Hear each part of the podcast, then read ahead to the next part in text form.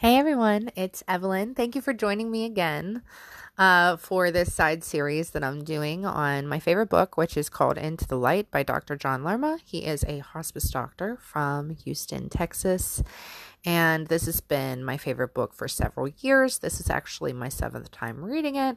I decided that I wanted to read it out loud to all of you uh, because I reference it often in this podcast. It does not have um, much correlation other than how it's braided into my belief system to a certain extent.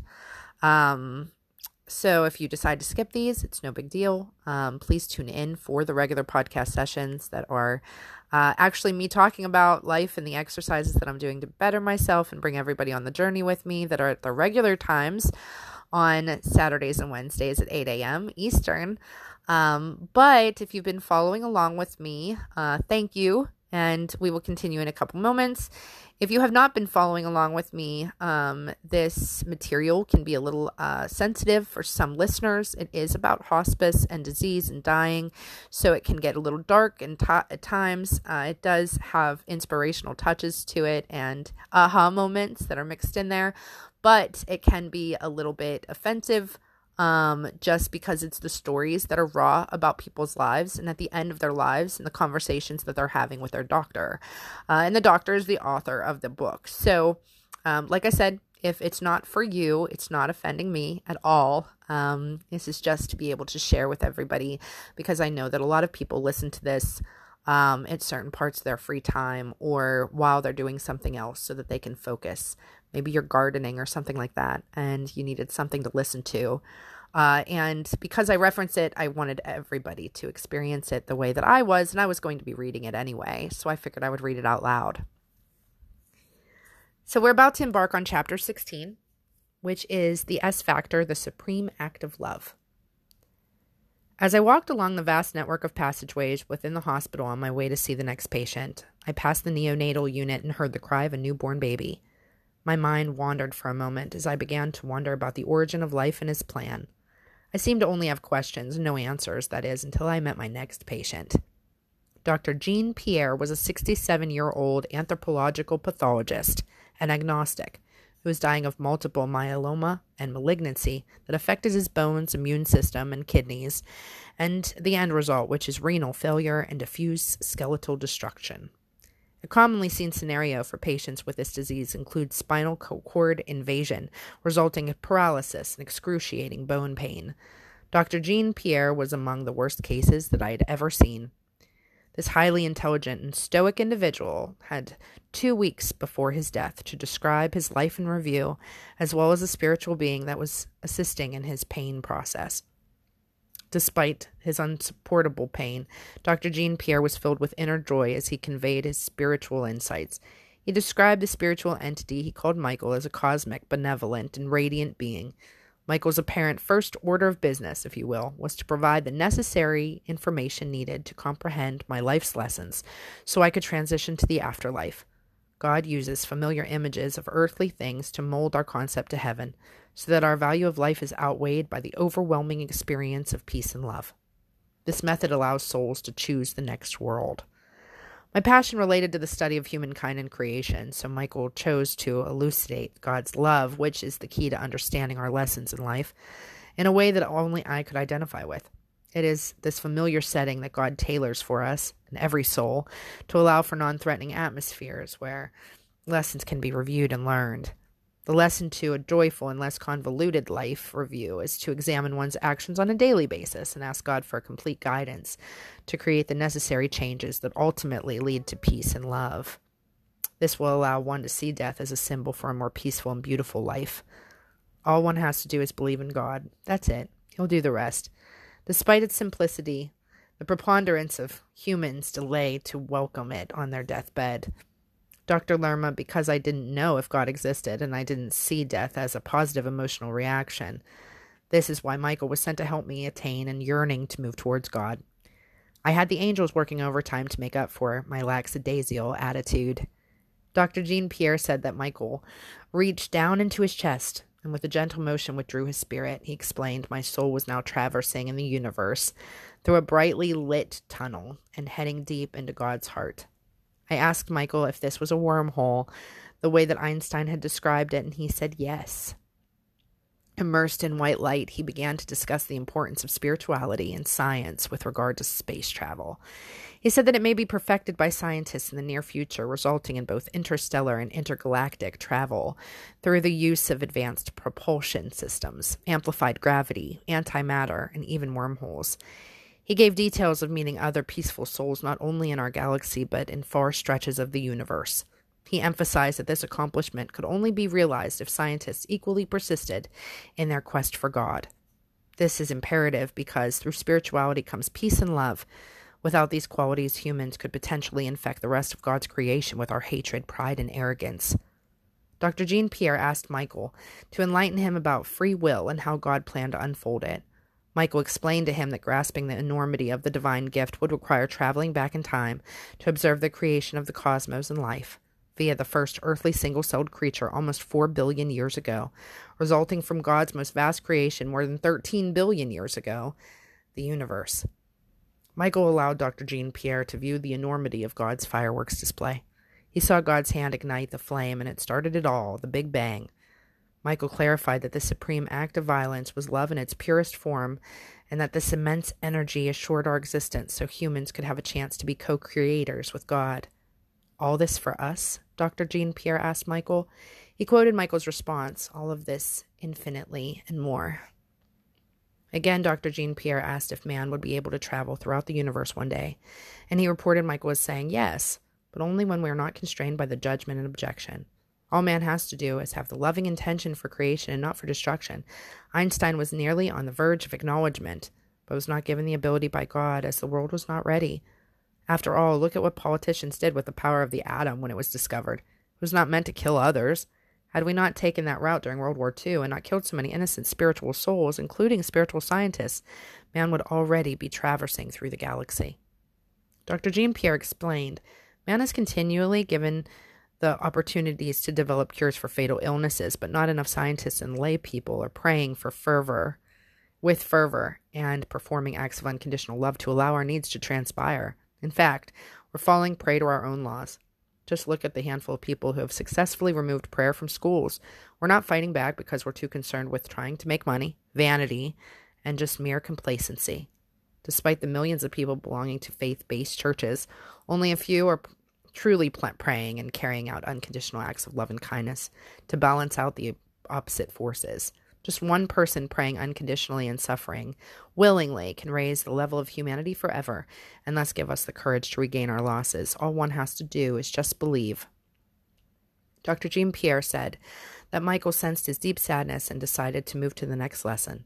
Six billion years later, I found myself back on Earth next to a cellular structure I had once seen under the microscope during my early years in college, Dr. Jean Pierre said. He described the cell as being surrounded by the virginal clear blue waters of the planet, left by the melting ice of the melted asteroids and comets. And comets. Angels were flying around the planet, appearing to be guarding God's plan. Dr. Jean Pierre saw the explosion of life spanning millions of years. He saw nature's first multicellular organisms multiplying and then dying. Moving faster than the speed of light, he saw an awesome and frightening sight several mass extinctions that would appear to decimate nearly every species on the planet. The clear blue oceans were then dark and empty. He said Michael comforted him by explaining that God's plan, seemingly violent at times, was perfect and best explained through the theory of relativity. Einstein, almost four billion years later, explained that the energy is neither created nor destroyed, it only changes form. In other words, Dr. Jean Pierre told me that because God's plan included love and free will, he thought that it would first be introduced by endowing it to the first particles, the atom and its counterparts. From the very beginning, the atom carried God's immense love and energy needed to explore his love in creation.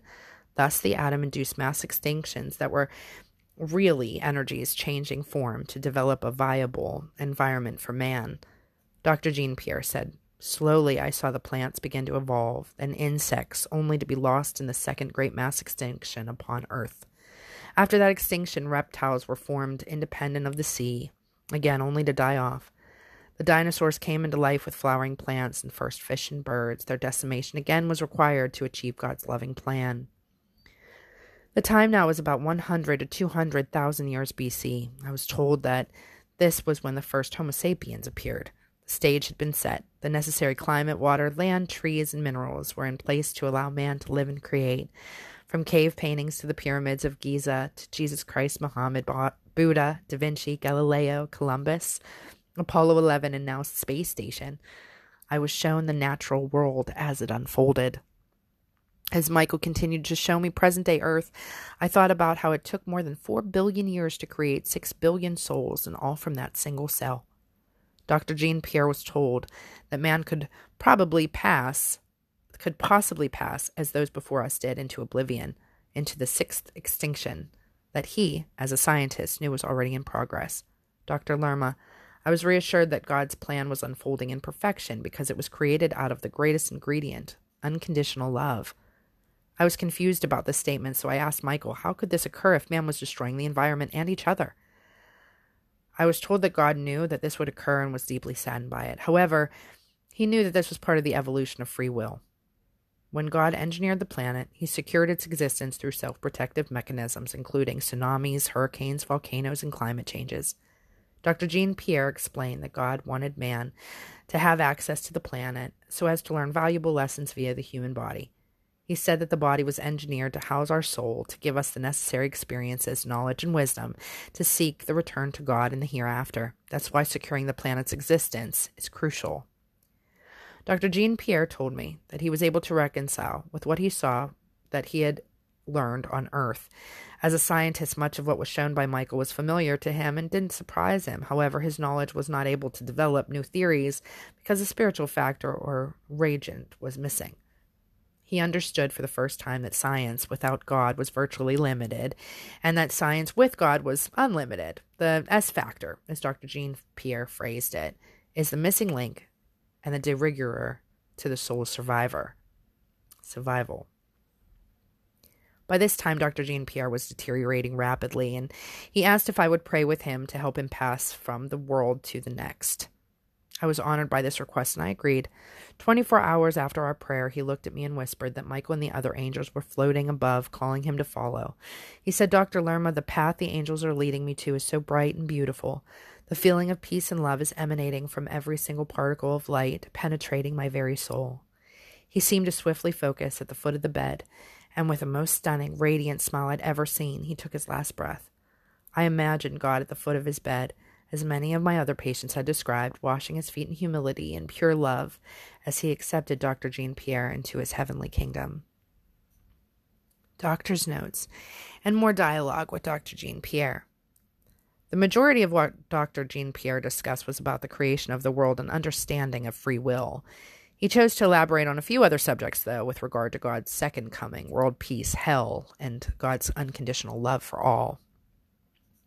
Dr. Jean Pierre explained that man will continue to evolve in technology, medicine, and spirituality because the majority of people on earth are God loving. As far as total peace on earth, that will occur when man learns to unconditionally love his entire psyche, including his darkest part.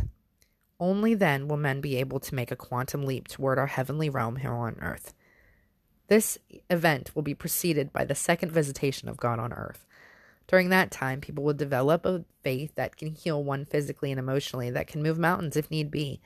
Technology will evolve, traveling via teleportation, using gravity machines to distort space and time in order to travel through God's vast universe. Relationships and families will be permanent and loving fixtures on earth. This will occur. I saw it in the near future, Dr. Jean Pierre told me. He went on to say that whatever we do as souls, we are destined to fail unless we believe and allow and follow the way of Jesus Christ. Michael told Dr. Jean Pierre that God did not want robots to share in his kingdom. He wanted human beings to love him for him, for he loved us. In other words, we are to desire at our core, which God desires for himself, to love and be loved. And that was the impetus for the existence of our creation. Dr. Jean Pierre spoke of God's universal law of homeostasis, for every action, there must be an equal and opposite reaction. He was told that to achieve nirvana here on earth, one must start by balancing every negative action with a positive one. One can only do this if he or she is genetically healthy and capable. In other words, if one is found sound mind and body. If someone hurts himself or others physically, emotionally, or spiritually, he or another caring soul must undertake an act of recompense. Spiritual Knowledge and wisdom are needed for this to occur. Dr. Jean Pierre briefly spoke of sins and the power of forgiveness. He reminded me that Christ died for our sins and that whoever believed in him would be forgiven and have everlasting life. However, that didn't mean that we could continue sinning. That is why consequences exist. They keep most people from repeating the same negative action. Positive actions bring about positive reactions and vice versa. God did not promise to remove the consequences to our actions, He just promised to forgive us. These consequences act as lessons to make us stronger and more resilient beings. God made us sure that every action ultimately leads to a positive one, no matter how horrific the initial reaction is. Once people can forgive themselves and others, then this world will heal itself. We will carry our memories into the next realm, possibly the positive and the negative. If one does not forgive himself or herself, the pain of those memories follow. Michael told Dr. Jean Pierre that it hurts God to think that one cannot find forgiveness because he gave his only son to the world. All we have to do is believe with all of our heart that his son died for our sins, past, present, and future. Still, most people do not know the simple truth to everlasting life and love. Their complacency draws them into the raw and powerful forces of darkness, of which pride and guilt are some of the worst.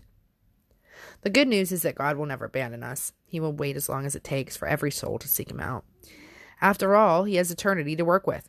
Dr. Jean Pierre told me to never forget that that energy changes form and never dies. The same holds true for our soul. It will exist for eternity and hopefully will not be separated from our loving Creator. In the end, God le- God leaves that up to us. After all, it's about free will. Dr. Jean Pierre said that hell is definitely a self separation from God, as God never separates himself from us. Guilt is the darkest, deepest, and most potent emotion. It can take eons to peel off the layers that are separating the imprisoned soul from experiencing God. Dr. Jean Pierre noted, I saw people in this state and felt their immeasurable loneliness, self hatred, fear, and utter coldness. It was horrific. Michael reminded Dr. Jean Pierre of God's infinite love and how he never ceases from working to set us free from our self indictment. Dr. Jean Pierre said that he spoke to several people who had been rescued by God. They told him to forgive himself immediately by truly believing that Christ died for our sins. They told him to pray for the millions of souls that chose to remain in pure darkness. Dr. Lerma, I implore you to pray for those bound souls and tell others to do the same. Work with love and kindness in all you do, every second of every day, and forgive yourself when you fail. Continually pray for self forgiveness, for the forgiveness of others, and for God's love to live within you and guide you in all that you do and set the captives free. Just remember that anything is possible with God. All we have to do is believe. In conclusion, Dr. Jean Pierre's comments about the rest of the stories here certainly altered my very essence, leaving me with more questions than answers. As I closed my eyes to ponder about what I had witnessed, I wondered in total awe about our world, its beginning, and its possible end. Was our universe of tangibility and intangibility born of an act of supreme violence? A big bang expanding over outward, a cosmos born of matter and gas 13.7 billion years ago? Who had the audacity for such an idea?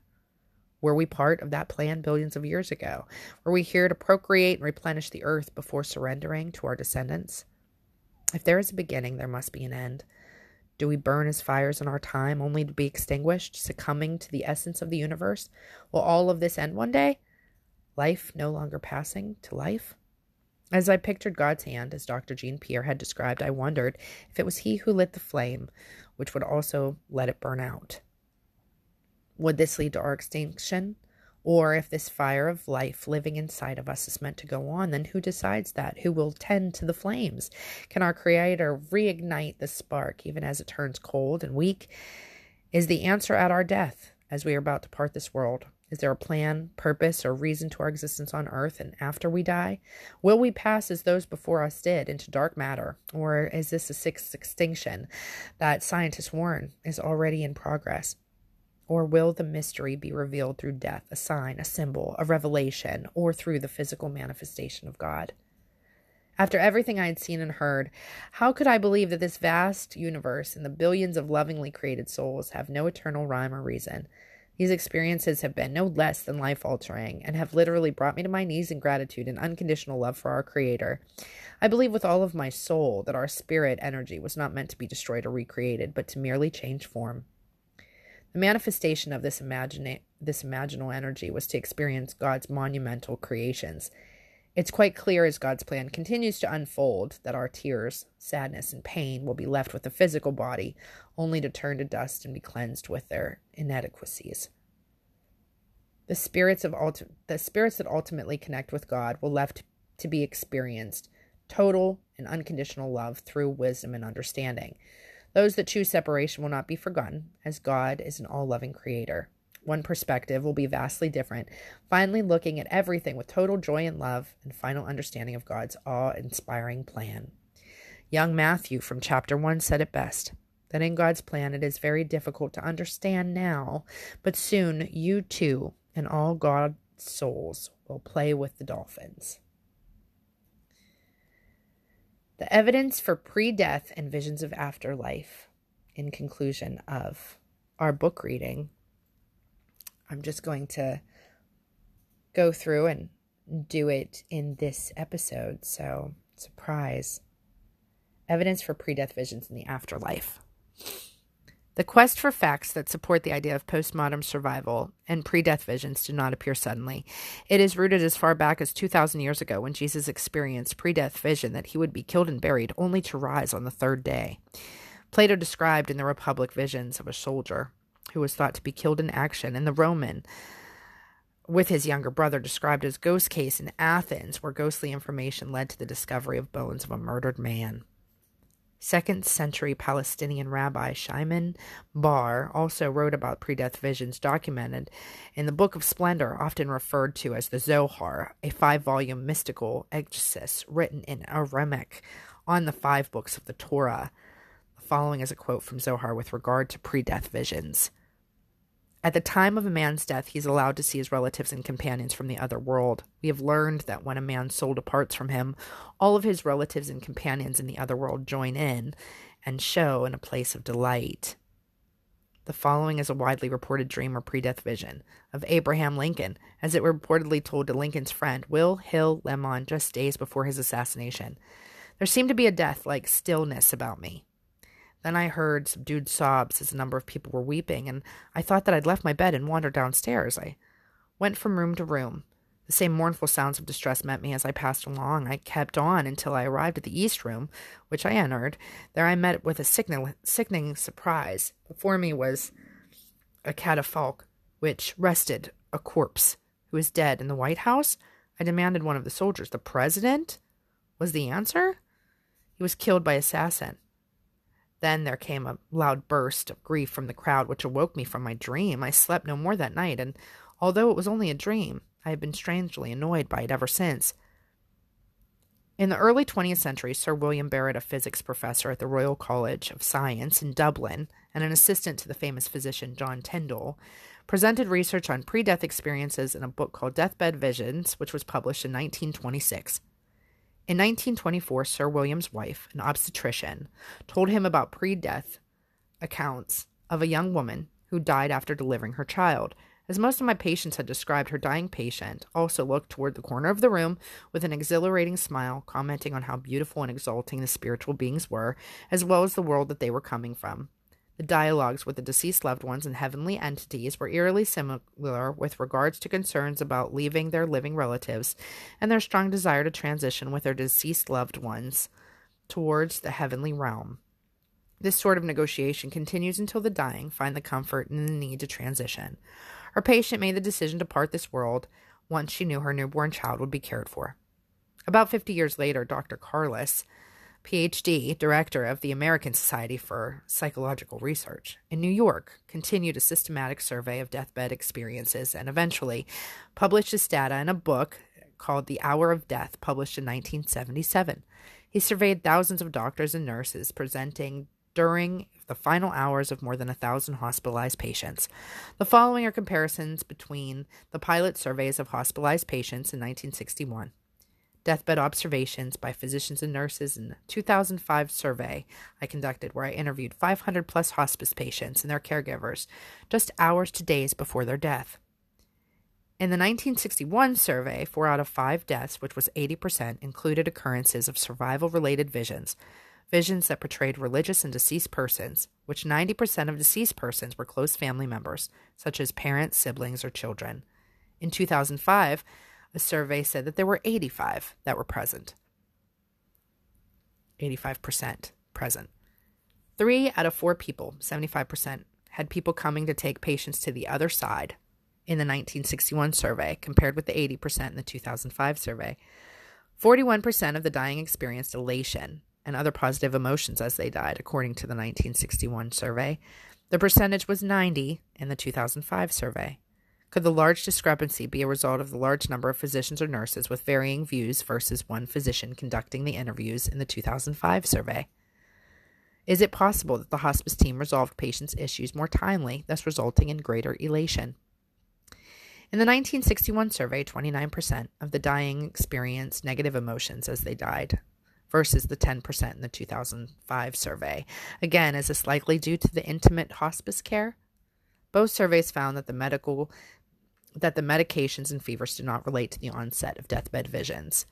Both surveys found that a patient's sex, age, religion, education, or socioeconomic factors had little or no effect on the deathbed visions. Both surveys found that hallucinations in general population mainly consisted of objects, environment, and things, and rarely in people. In the terminally ill, visions were mainly of spiritual beings, deceased loved ones, and in a heavenly environment. Both surveys found that the duration of the visions lasted between one second and five minutes in greater than 80% of dying patients. However, patients in the 2005 survey within three days of dying said that at least one angel or spiritual being was in the room at all times. Hours before dying, patients commented that the number of beings increased dramatically, around 15 to 20.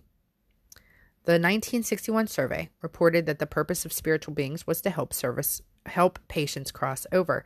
The 2005 survey found that spiritual beings or deceased loved ones were coming to aid in patients' life review and that once understanding what was attained, they were guided to the heavenly realm. Those patients actively dying with major unresolved issues or with family members unwilling to accept their death took two to four times longer to depart. Three out of four patients died at peace.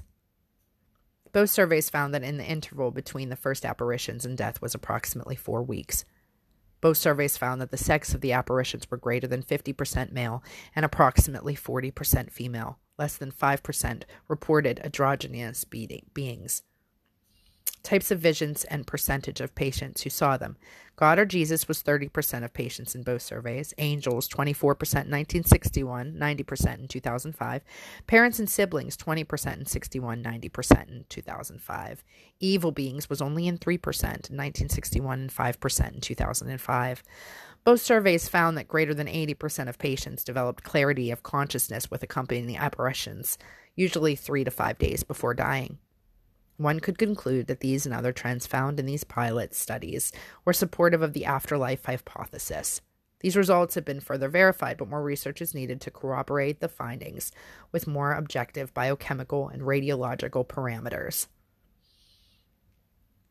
University of Virginia Medical School is in the process of initiating such project with hospice patients currently. And that is the end of our book.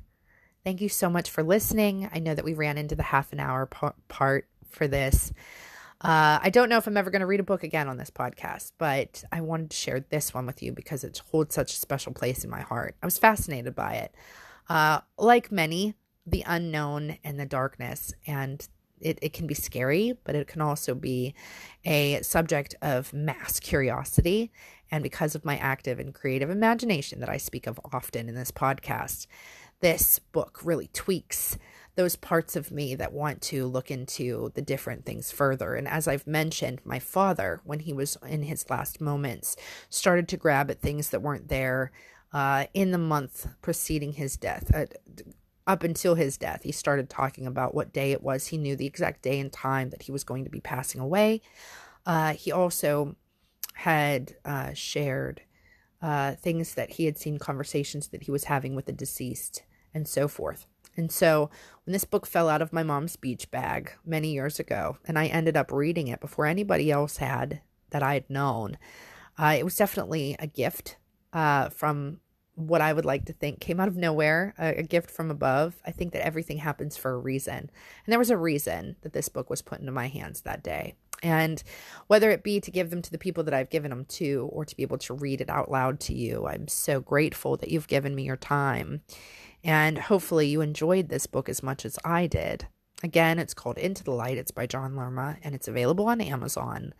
And uh, he was a hospice doctor and he took notes at all of the different patients that he had pass away in his care, or at least the most uh, influential ones with stories of backgrounds from all different forms of, uh, you know, backgrounds, you know, good people, bad people, judgy people, murderers, and uh, helpful people that gave their life to helping others and their different experiences and how they related to each other and maybe didn't.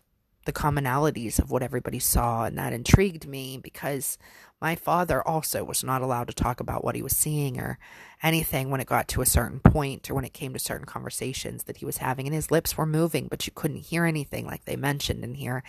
And some of the things he was able to talk to us about and uh, pointing to things. And like I said, grabbing things and laughing out of nowhere because there were people that had come down to pick him up, and I sincerely believe that with all of my soul. But uh, this book just kind of confirmed that for me, which I thought was awesome, and hopefully it sp- spread some messages to you. I remember the first time that I read the book, stopping and, and just laying it on my chest for a minute and looking at the corner of the room and thinking, you know, what is it about the left corner of the room that these angels keep coming in to get these people? And you know, at the foot of the bed. You'll never look at the foot of the bed the same way again. Well, at least I can't. Anyway, I hope that you got as much out of it as I did. And I really, really appreciate you listening this whole time. And if you have any feedback for me, uh, please leave a voicemail on my anchor page, or you can reach out to me uh, on my Life Over Matter Instagram page. I would love to hear from you. Uh, and, you know, if you'd ever like to do something like this again, let me know. Um, but if not, that's okay too. Um, I actually was able to do this over the course of a couple days uh, in between different other responsibilities that I had. So hopefully you enjoyed it. At any rate, I hope that you have an amazing morning, a great afternoon, and a good night.